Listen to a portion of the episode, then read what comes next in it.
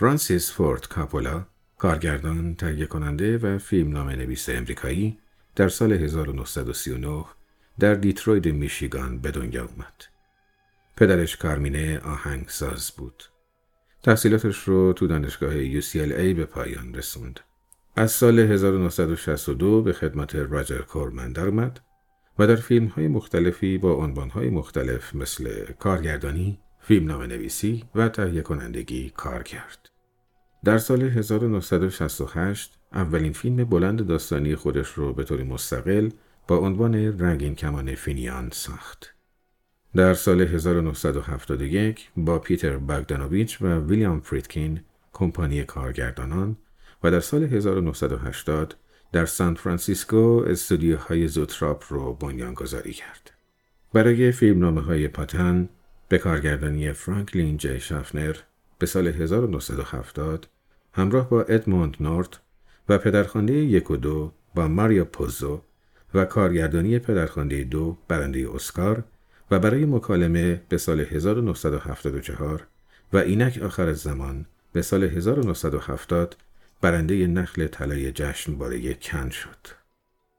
همسرش الینار جسی نیل از سال 1963 فیلم بردار، دخترش سوفیا کارگردان بازیگر و خواهرش تالیا شایر بازیگر هستند. پسر بازیگری به نام جان کارلو داشت که در 22 سالگی از دنیا رفت. کاپولا اولین فیلمساز بزرگ امریکاییه که در رشته فیلمسازی از دانشگاهی در این کشور فارغ التحصیل شده. اون در سال 1968 با فیلم دانشجوییش تو حالا پسر بزرگی شدی، فیلم کمدی درباره نوجوانی در آستانه ورود به دنیای مردان فارغ التحصیل شد. فیلم اهل باران به سال 1969 بر مبنای فیلمنامه‌ای از خودش بود. حکایت غم‌انگیز یک زن سرخورده خانه‌دار که برای یافتن پاسخی برای سرگردانی‌هاش در زندگی یک روز بارانی تصمیم می‌گیره خانه و خانواده‌اش رو رها کنه و در اتومبیل کاروانش از این سو به آن سوی امریکا بره. برای اولین بار مضمون اصلی فیلم‌های کاپولا، اهمیت خانواده در زندگی آدم‌ها، در یکی از فیلم‌هاش به طور واضح و آشکار ترسیم و تعیین شد. مشغولیت ذهنی کاپولا با اهمیت خانواده در جامعه مدرن به سری فیلم‌های پدرخوانده به سال‌های 72، 74 و 90 میلادی که اهمیت خانواده‌ای امریکایی را در طول 70 سال توصیف می‌کنه، برجستگی بیشتری داد. در واقع عامل مهمی که در وهله اول باعث شد کاپولا به این کتاب پرفروش ماریا پوزو علاقه‌مند بشه، همین خانوادگی بودن داستان بود. به گفته خودش درباره پدری بود و پسرانش و قضایای قدرت و جانشینی. پدرخوانده در 2 کلام داستان سرسپردگی پسری به خانواده‌اش و اینکه چطور این سرسپردگی آرام آرام مسیر عوض میکنه و به طرف خانواده‌ای بزرگتر، مافیا، که خانواده‌اش به اون تعلق داره تمایل پیدا میکنه و اینکه چطور در نهایت این سرسپردگی از اون یک موجود بیرحم و جنایتکار میسازه. با این فیلم که به موفقیت تجاری و هنری فوق‌العاده‌ای دست پیدا کرد، کاپولا نه تنها در فهرست کارگردانان درجه 1 سینمای امریکا قرار گرفت، بلکه جایگاهی معتبر هم برای خودش در تاریخ سینما به دست آورد. پدرخوانده 2 ماجراهایی رو پوشش داد که قبل و بعد از پدرخوانده 1 اتفاق می‌افتند. علاوه بر اون نشون میده چطور مایکل کسب و کار خانوادگی رو به دست می‌گیره. به صورت رجعت به گذشته، جوانی پدرش رو هم در سیسیل و قدرت گرفتنش در محله ایتالیایی های نیویورک و تبدیل شدنش به یکی از سران مافیا رو هم توصیف میکنه. پدرخوانده 2 هم با استقبال فراوان منتقدا و مردم روبرو شد. اون در سال 1990 سومین قسمت پدرخوانده رو ساخت. این فیلم های سگانه در مجموع یکی از دستاوردهای بزرگ سینمای معاصر امریکا به شمار میان. برخلاف فیلم‌های حماسی مثل پدرخوانده‌ها، حاشیه نشینان در سال 1983 فیلمی جمع و جور بود و حول محور تعدادی نوجوان محروم می‌گشت که در دهه 1960 در اوکلاهاما بزرگ میشن.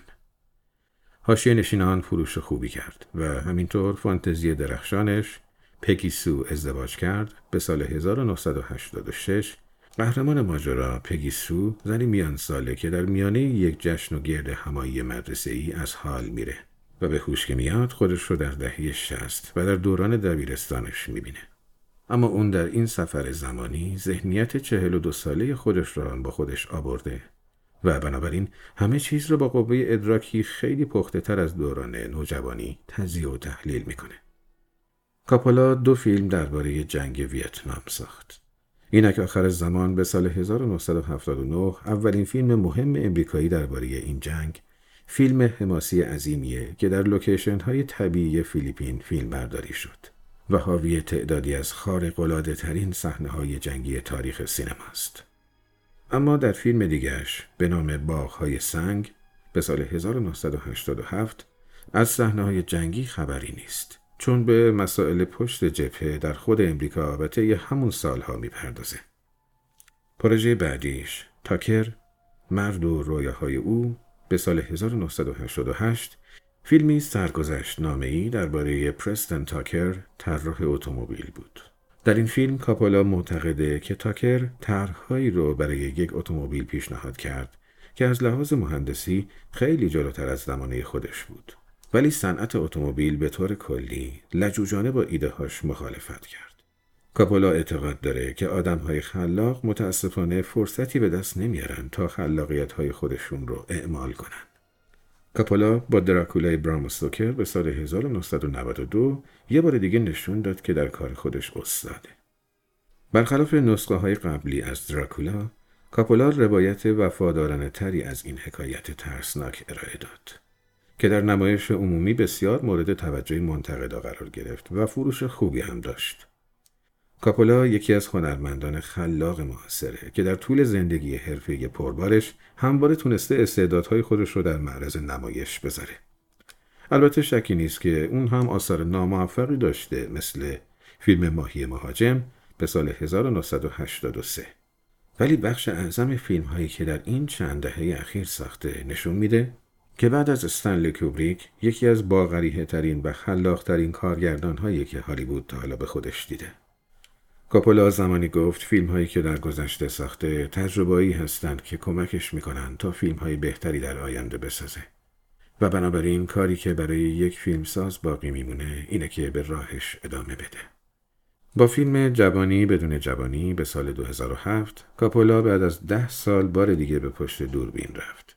آخرین فیلمش قبل از اون اثری بود به اسم کارچاخ کن که در سال 1997 ساخت. جوانی بدون جوانی فیلمی بود کم هزینه و خوش رنگ و لعاب که البته داستان قراقاتی و فیلمنامه وزین اون که درباره پیرمردی بود که بر اثر برخورد سائقه جوان میشه چندان علاقمندان کاپولا رو راضی نگه نداشت. تترو به سال 2009 ملودرامی درباره اسرار پنهان یک خانواده است که مثل ساخته اول کارگردانه تازه کار به نظر میاد. این تعبیر از اون جهت درسته که خود کاپولا گفته بود در 70 سالگی و در آستانه بازنشستگی میخواد فیلم‌های هنری و شخصی بسازه. این فیلم خود سرگذشت‌نامه‌ای از نظر شکل و مضمون پیوندهای بسیاری با فیلم ماهی مهاجم داره. به جز اینها شاهدیه بر این مدعا که جوانی بدون جوانی ممکنه.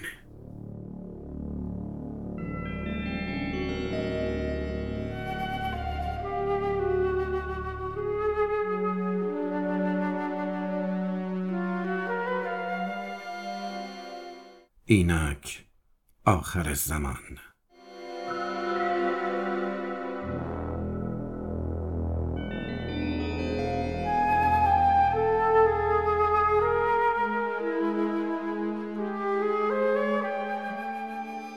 اینک آخرالزمان فرانسیس فورد کاپولا از کتاب قلب تاریکی الهام گرفته که رمانی است از جوزف کنراد درباره یک اروپایی به نام کورتز که به دورترین نواحی کنگا می رود و نزد ساکنین آنجا مقامی خداگونه می یابد. نابی کوچک برای پیدا کردنش فرستاده می شود و در طول سفر راوی داستان به تدریج اعتقادش را به تمدن و مدنیت از دست می دهد. او تحت تاثیر فشار زیادی که فضای جنگل بر او وارد کرده پریشان است. جنگل جولانگاه بیرحمی است که در آن تلاش هر موجود زنده این است که خورده نشود. آنچه در پایان سفر باقی میماند کاپیتان کورتزی است که دیگر کورتز نیست.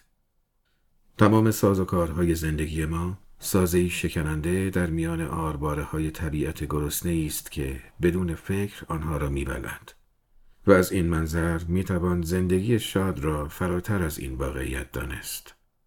یک هفته پیش از تماشای فیلم در کلکته بودم و در آنجا به شعاع چندین مایل اردوگاه‌هایی وجود داشت که صدها هزار نفر نسل به نسل در آرونک‌های پلاستیکی، مقوایی و یا آهن‌قراضه در چنان فقر مطلقی زندگی می‌کردند که غیر ممکن بود بتوان رد پایی از امید به رهایی را در آنها یافت.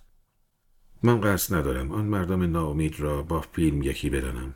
این کار غیر اخلاقی است. ولی از آن چه دیدم عمیقاً لرزیدم و متوجه شدم چقدر یک زندگی شاد گرانبها و نامطمئن است.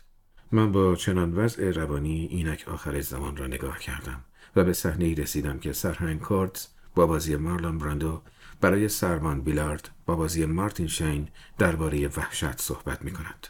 کورتز قهرمانی است که نشان افتخار گرفته و در جهت مخالف جریان رود داخل منطقه دشمن پناهگاهی جنگلی ساخته است و بر اعضای قبیله مونتاگنارد به عنوان ارتش اختصاصی خود فرمان روایی می کند. او از زمانی می گوید که مردان گارد بیجهش به کودکان روستا واکسن فلج اطفال زدند. پیرمرد دنبال ما میدوید و گریه میکرد. اون نمیتونست ببینه. ما به اونجا برگشتیم. اونها اومده بودن و هر دسته واکسن شده رو قطع کرده بودند. اونجا یک کپه از دستهای کوچیک قطع شده بود. چیزی که کورت زیاد میگیرد این است که ویتکونگ برای برنده شدن آمادگی هر کاری را دارد. بعد از اون متوجه شدم اونا از ما قوی ترن. اونا قدرتش رو دارن. قدرت انجام اون کارو. اگه من 10 تا لشکر از اون مردا داشتم، اون وقت مشکلاتمون اینجا خیلی زود تمام می شد. تو باید مردایی داشته باشی که با اخلاق باشن و در این حال بتونن از غرایز اصلیشون بدون احساس و اشتیاق و قضاوت استفاده کنن. این وحشتی است که به کورتز دست داده و ویلارد هم آن را درک می کند. کل فیلم درک ویلارد از چگونگی ورود کورتز، یکی از بهترین سربازان ارتش، به واقعیت جنگ است که این اتفاق بدون دیوانگی و ناامیدی ممکن نمی شد. فیلم یکی از فراموش نشدنی ترین تدوین‌های سینما را دارد. یادآوری شاعرانه از چیزی که کورتز کشف کرد و امیدواریم که آن را برای خودمان کشف نکنیم.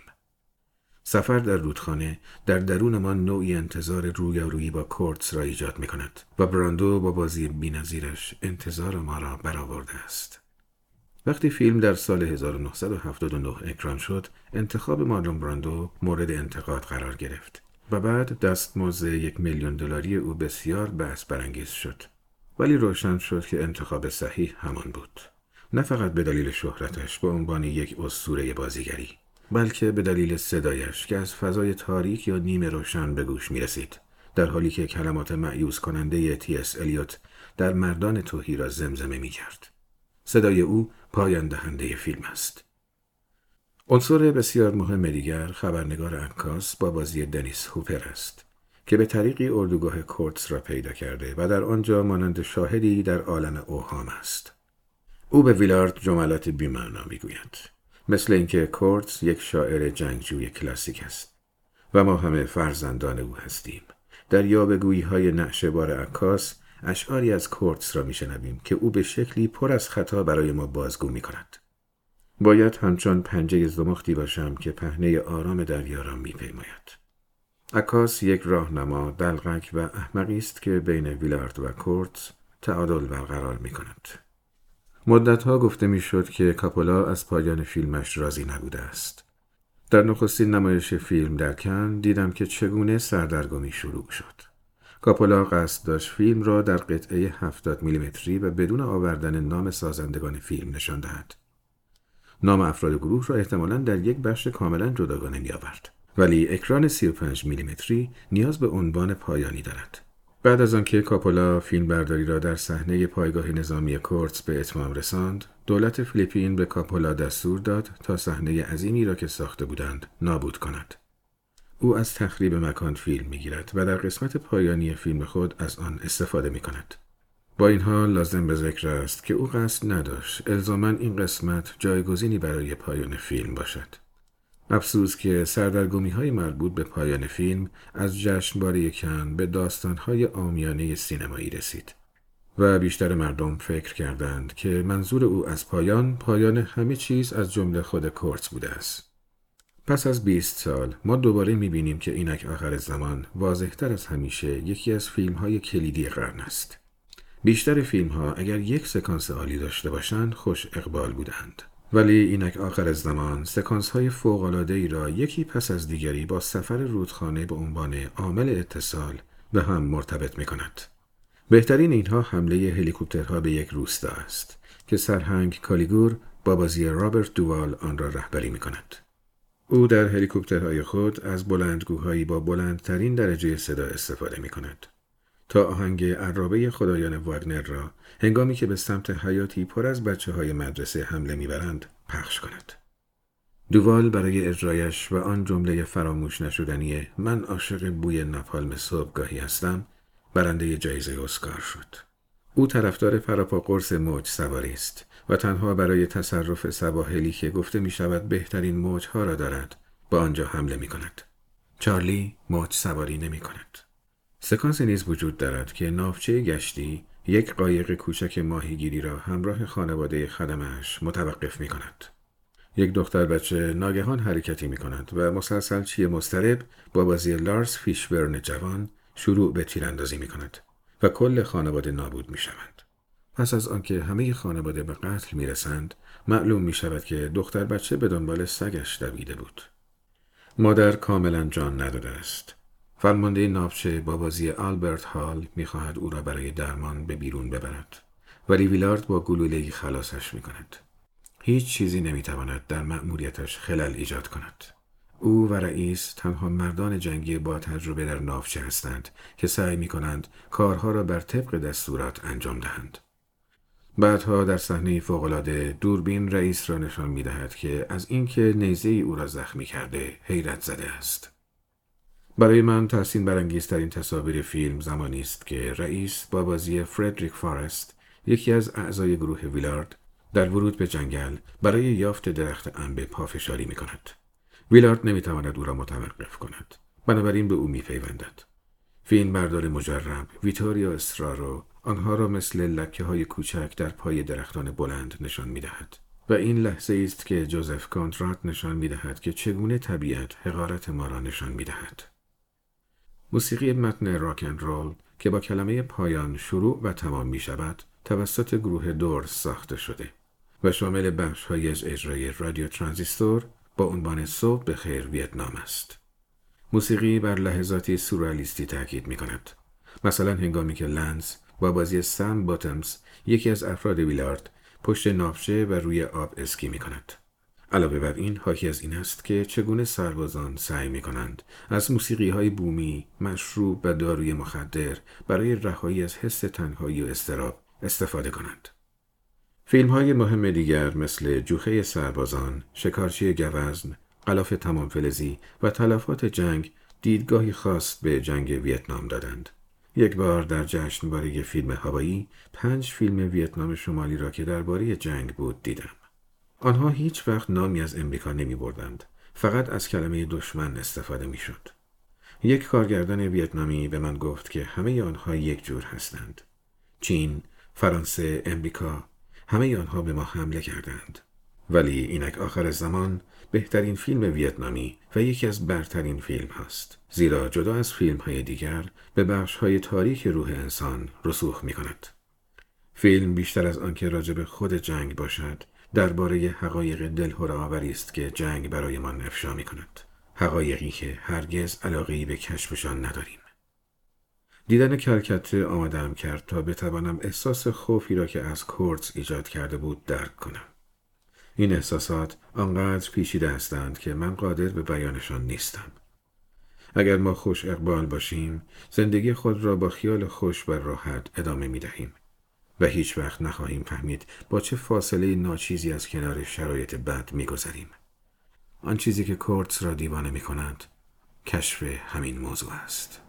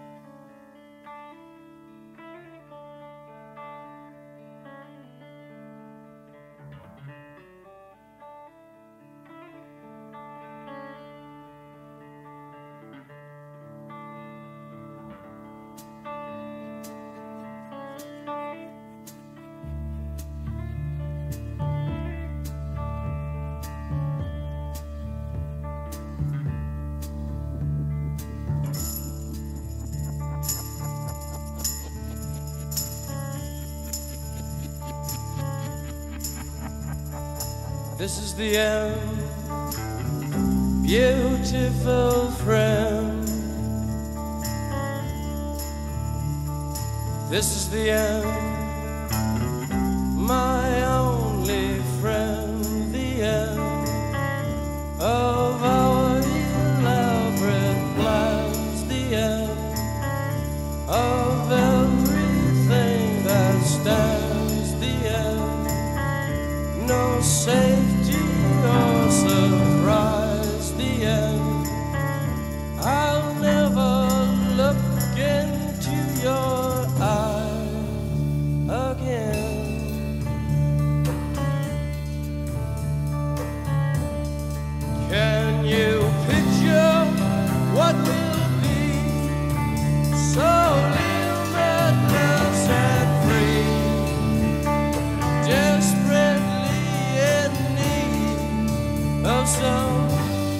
stranger's hand in a desperate